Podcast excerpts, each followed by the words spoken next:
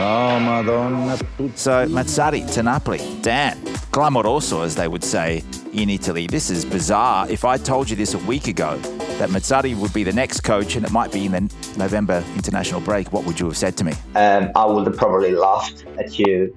But then again, we are talking about Napoli and we are talking about Serie A, and the line between expectations, reality, and fiction is never as clear cut as it is with other clubs. De Laurentiis says himself he is um, a man of entertainment and he goes about football as he does about the entertainment bit.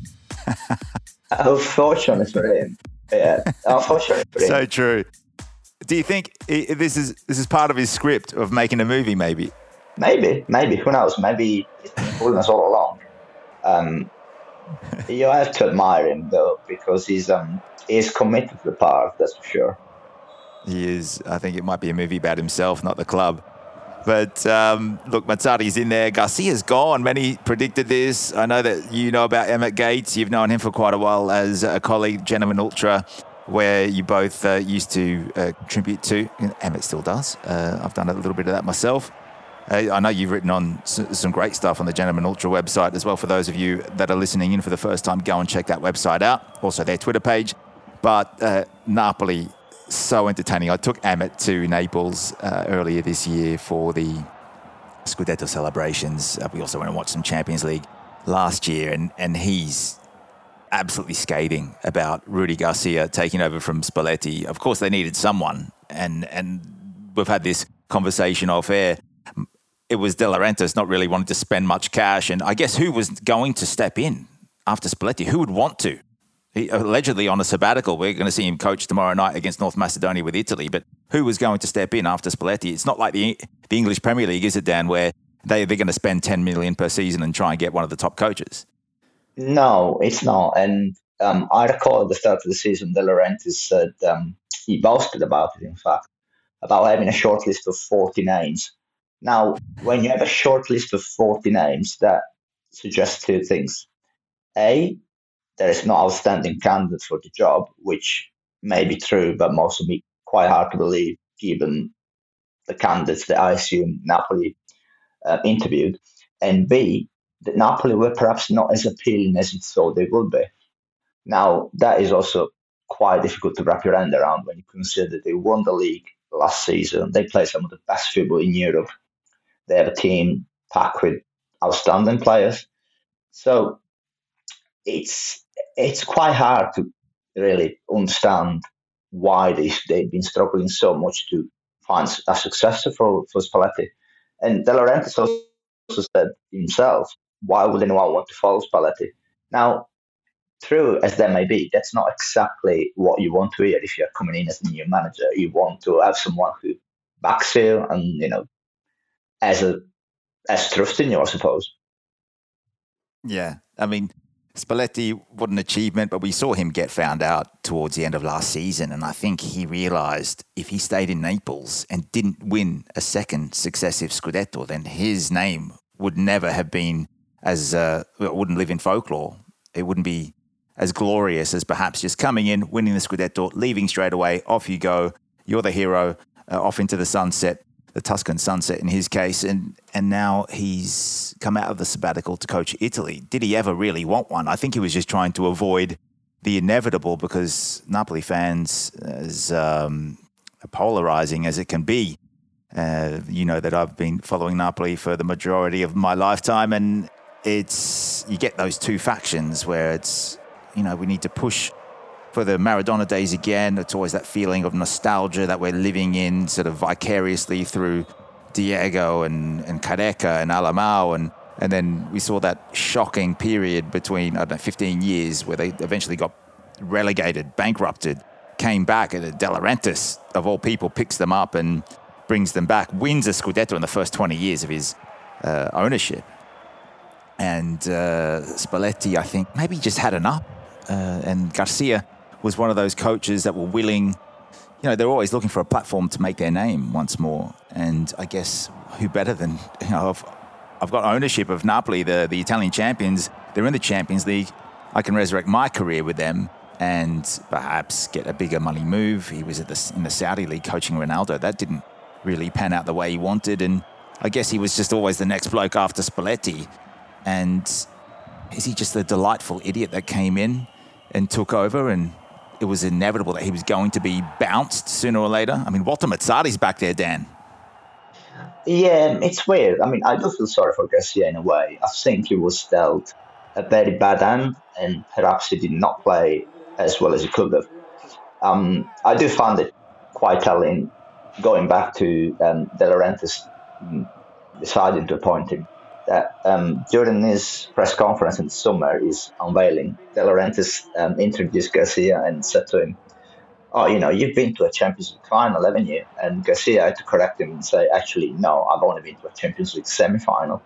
Now, that kind of tells you that due diligence perhaps wasn't as accurate as it could have been. Uh, but yeah, I mean, as you said, Garcia is very much yesterday's man, with all due respect to the Saudi League. Yeah, um, well, ADL could have done it, taken a leaf out of Graham Souness's book and said, you should have Googled him, done your research in well, reference yes. to De Zerbi uh, coming to exactly. Brighton. Yeah, uh, I mean, look, a, a, Champions League final. Uh, look, a Champions League semi-final is still one step better than last season. Even with Spalletti at the helm, I guess there was a lot of injuries against Milan, and that was their downfall. Perhaps uh, I think Pioli did well to work out Spalletti's game plan. All he needed to do was was load up on the wing and block Kvara's uh, impact.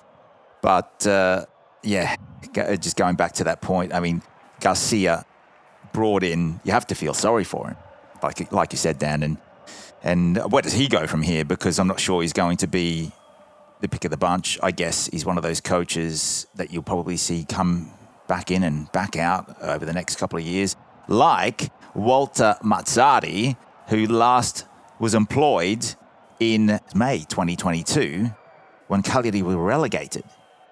So what, what, does that what does that statement of intent for a team that is looking to get out of the Champions League group and perhaps mount uh, a resurgence up the Serie A standings? Uh, I don't know if it's so much a statement of intent as it is a cry, not quite a cry for help just yet, but it's a clear indication of someone who, shall we say, has perhaps lost control slightly, and I'm talking about um, De Laurentiis here, because obviously winning the league was the culmination of a decade long process, 15 year, 15 year long process. But they do say, and it's true, that, you know, winning is hard. The only thing harder than winning is keep winning. And by losing Spalletti, Napoli were never in a position to keep winning. They could, however, uh, at least avoiding sliding back as much as they've done. Because, as I said earlier, it feels like they've lost their identity. It feels very much like Spalletti was uh, the team running high on emotions. And when you look at Napoli this season, aside from the tactical problems on the pitch, you do have the sense that the emotion that was in that game last season that was so crucial to what whatever they were doing is kind of gone. Everything is feels a bit flat. You Garcia's appointment left the fans flat, left the pundits flat. I suppose it might have left the players flat. And I'm, I'm pretty sure that with Mazzarri, they maybe continuing the same trend, although just with a different man in charge. Now, Mazzarri, as you well know, did some wonderful things in Naples during his first spell, but again, is De Laurentiis just trying to sort of spark the team into life by appointing a, you know, for wanting of a better word, a vibe man, or is there something more to it? Because Mazzarri's tactical plan has very little to do with Garcia's and has even less to do with Igor Tudors, who, if we are led to believe that, you know, based on what we've seen on the papers, he was the next man, the next man in line. So again, I don't think there is a clear vision going forward for Napoli. I don't think there has been one since Spalletti left last season. I guess it's a case of the old Italian prestige, where when you're at the top, just uh, you'll stay at the top simply because you're already there not realizing that you have to perhaps reinvest. We saw Milan spend 120 million in the summer, and Napoli, although they, they did spend some money as champions and attempting to to go up the ladder and perhaps make a Champions League semi final or final because they do have a, a squad that they can build on and, and achieve that. And he brought in a couple of fringe players. I mean, Lindstrøm is a is a ten minute player off the bench at this point. perhaps Mazzarri will change that. I don't know, but um, Emmett Gates wrote a piece on De Laurentiis and how this is all his fault for Forbes. And it's it's a titled Aurelio De Laurentiis behind Napoli's 2023-24 malaise, not Rudi Garcia. I guess Rudi Garcia, you know, when you have the ventriloquist and then you have the the little bloke talking, I guess Garcia was the little guy. De Laurentiis was able to have his way with Garcia. I guess that's what he wanted. Someone that he was malleable. He was able to to dictate to. And I guess Garcia was like, yes, yes, man, I'll do that. I'll take the fall when you need me to because ADL would need someone like that. Emmett starts off with it was all so inevitable that it was end this way. The only real shock was that it took so long. And then he ends it by saying, uh, if I scroll down, that um, it's all De Laurentiis De Laurentiis' fault. Napoli are clearly more than good enough to finish in the Champions League places, but De Laurentiis must fix the issues he himself caused this summer. And I guess most fans would have seen it that way. Why bring in Garcia? Well, finally, now he's gone. We've got the chance to restart and, uh, you know, perhaps mount a chance. It's 10 points behind Inter. It's a long way, especially with Inter in this kind of form. Inter are in the form that Napoli were in this time last year. So I think all the signs are there for Interisti that are listening in. Well done. I think you might take this Scudetto out again, but eh, Napoli with Mazzarri, he's brought in on a seven month contract, or six or seven months, I guess, depends if he'll make it that far. We could have a season where the Italian defending champions have three coaches or more in the same season. Maybe ADL will end up taking them through uh, May and June. Who knows? But it's it's Mazzarri in. Apparently, they wanted Antonio Conte. Yeah, and which, apparently he just doesn't want to join a project mid-season.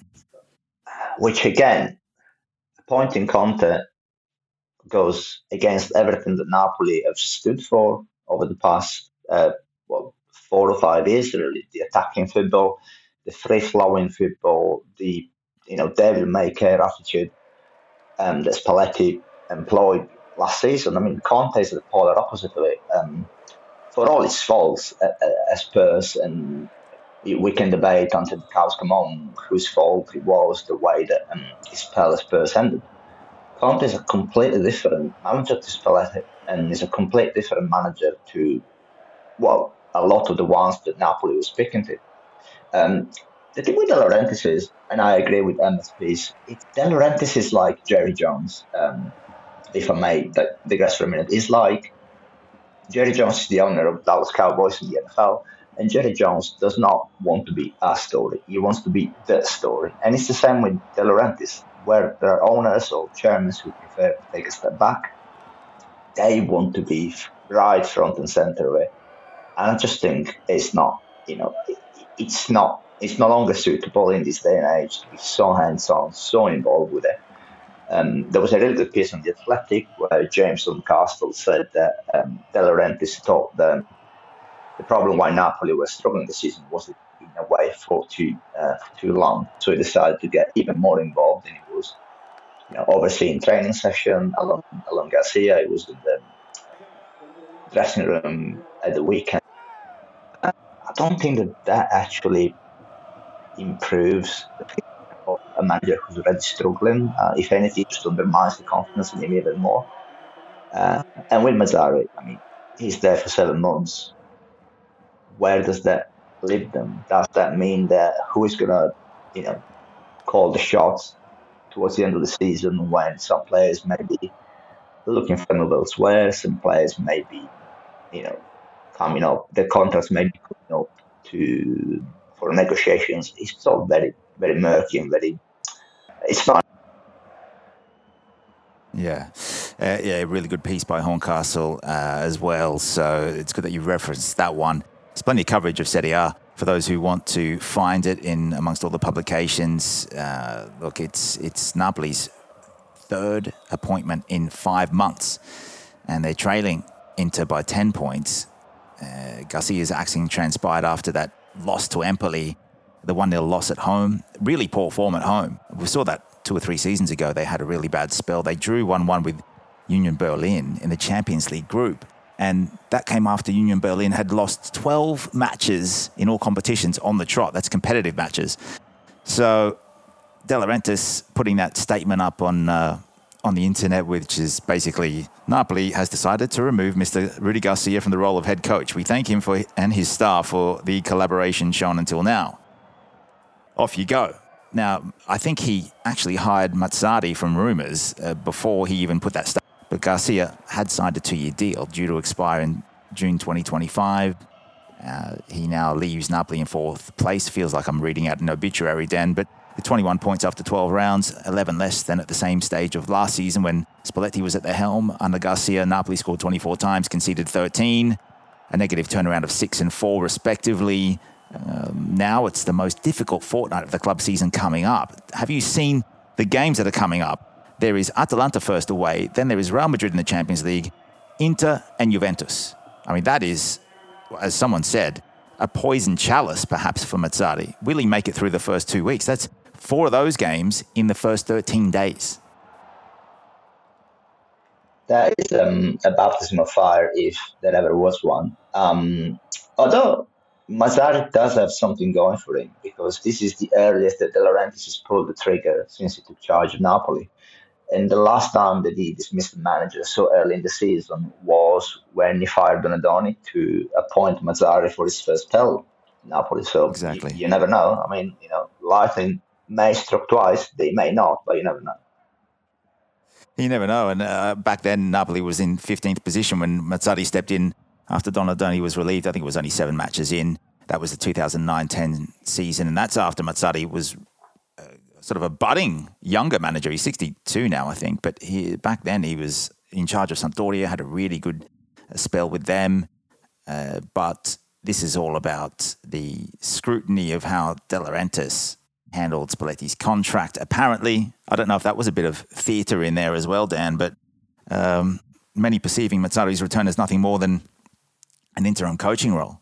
So mixed reception with fans on social media. I've written about this as well for Forbes uh, Sports Money this week, and it's, I guess, the return of a coach. There were some glory days there, Dan. So that feeling, that nostalgic feeling of, uh, you know, a return to those days with Cavani and Lavezzi and Hamsik and I don't want to say some of the other players who were horrible, Yebda and uh, I guess Aronica wasn't too bad. Jubilato, I guess he was a little bit before that, those names.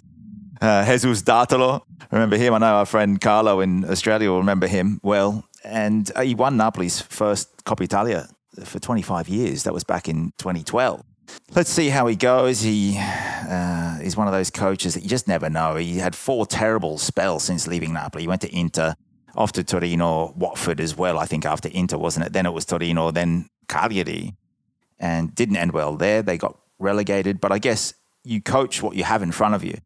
And he's got a great team, and that will be what Napoli fans are hoping for that he can bring the best and maybe resurrect a tridente scenario. Uh, back then it was Lavezzi, Cavani, Hamsik with, I think it was 180 odd goals between them. So, and that was under Mazzarri. So he, he's capable of bringing that football. And maybe if he can get that out of at the moment, he's got uh, Osimhen injured, but he's got uh, Raspadori playing in the middle. He's got Cavada and he's got Politano, who's been in really good form, Matteo Politano.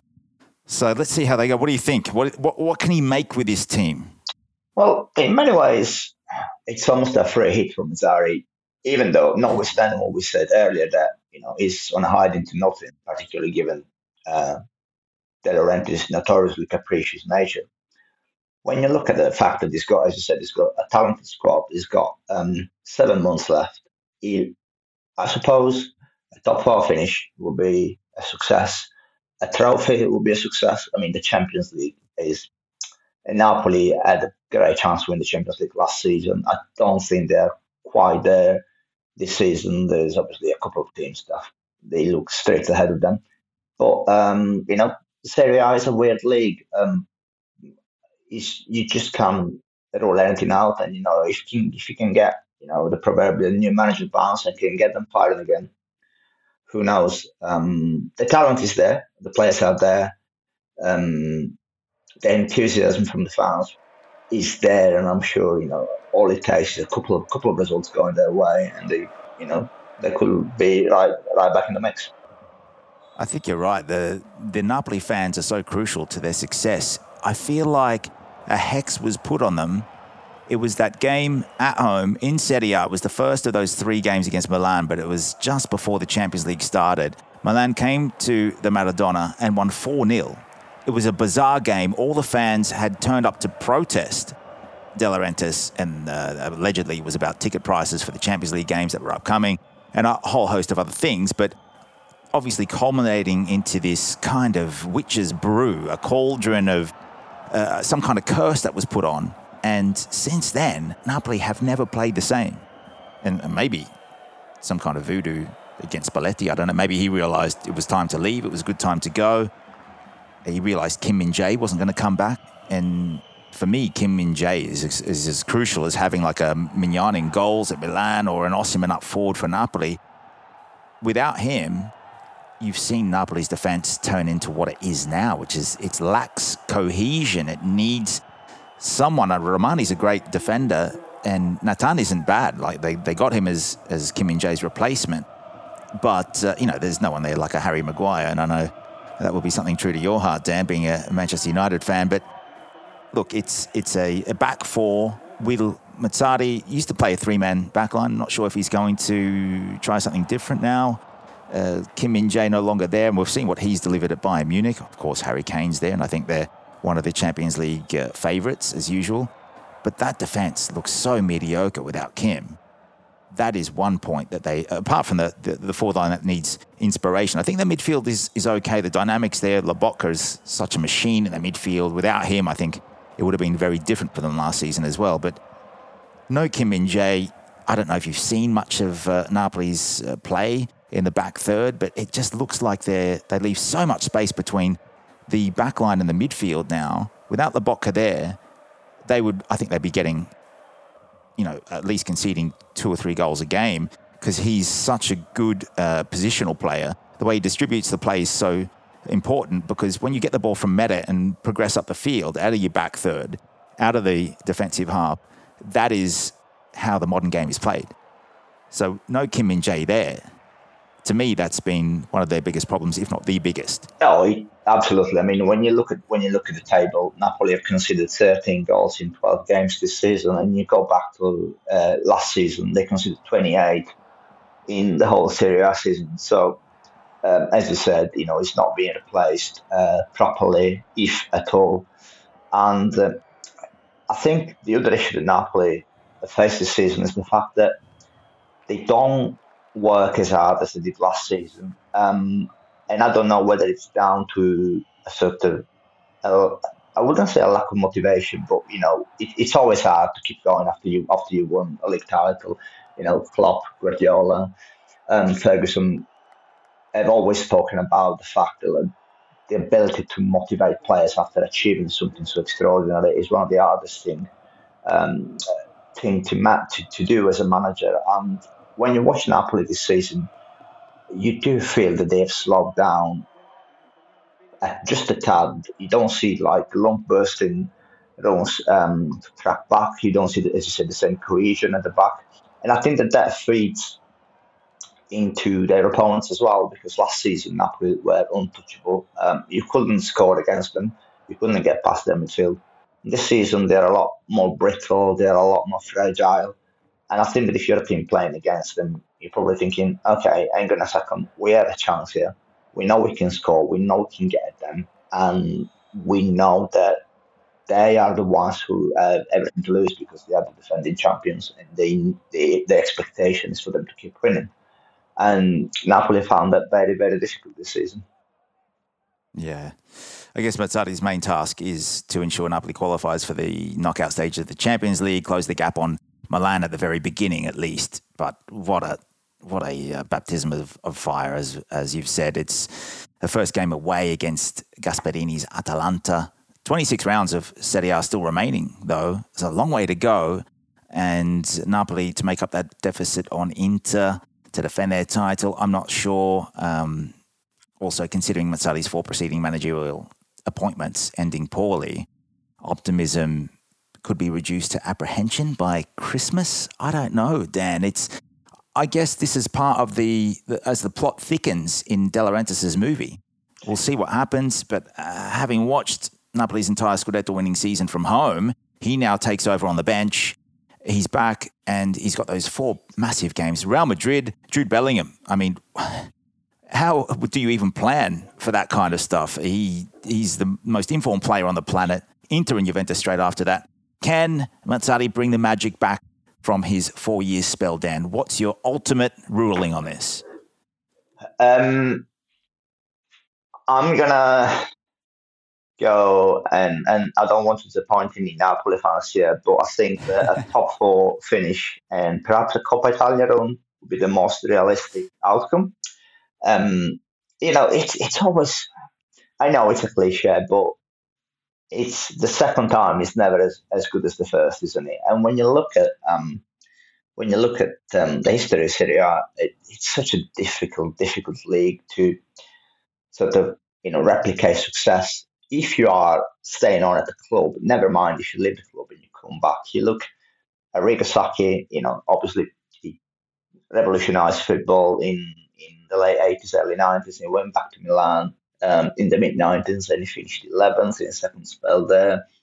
Capello did the same thing, took over from Sacchi, then eventually returned to Milan for a second spell himself and finished 30 points behind Juventus, won only 11 league games. Um, I, I, mean, the only manager I can think of who's bucked the trend is Lippi, who you know, won everything with Juventus uh, the first time of asking, left Juventus, went back. Uh, one, two more titles, but it's very difficult? I mean, if Mazzarri were to somehow lead Napoli to win the league this season, it would be probably a bigger shock than Spalletti winning in last season. In fact, it would definitely be a much bigger shock than that. Yeah, I'm with you on that. That would be such a shock. I think um, obviously Maradona's first title in 86 87 was the sweeter of those two it was sweeter than 89 90, especially what happened after that with him getting suspended and moved on.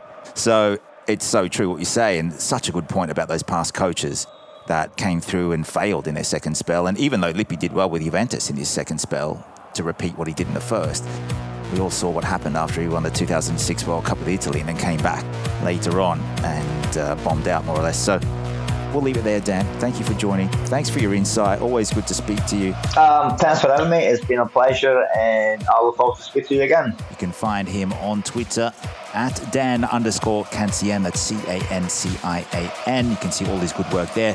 Sports reporter that covers many different sports, including football, especially football. If you're new to Lega Football, you can follow us at Lega Football on Twitter. We're also on YouTube and on Facebook. I'm David Ferrini. I'm at David Ferrini underscore. Thanks for joining, and we'll see you next time. This is Lega Football.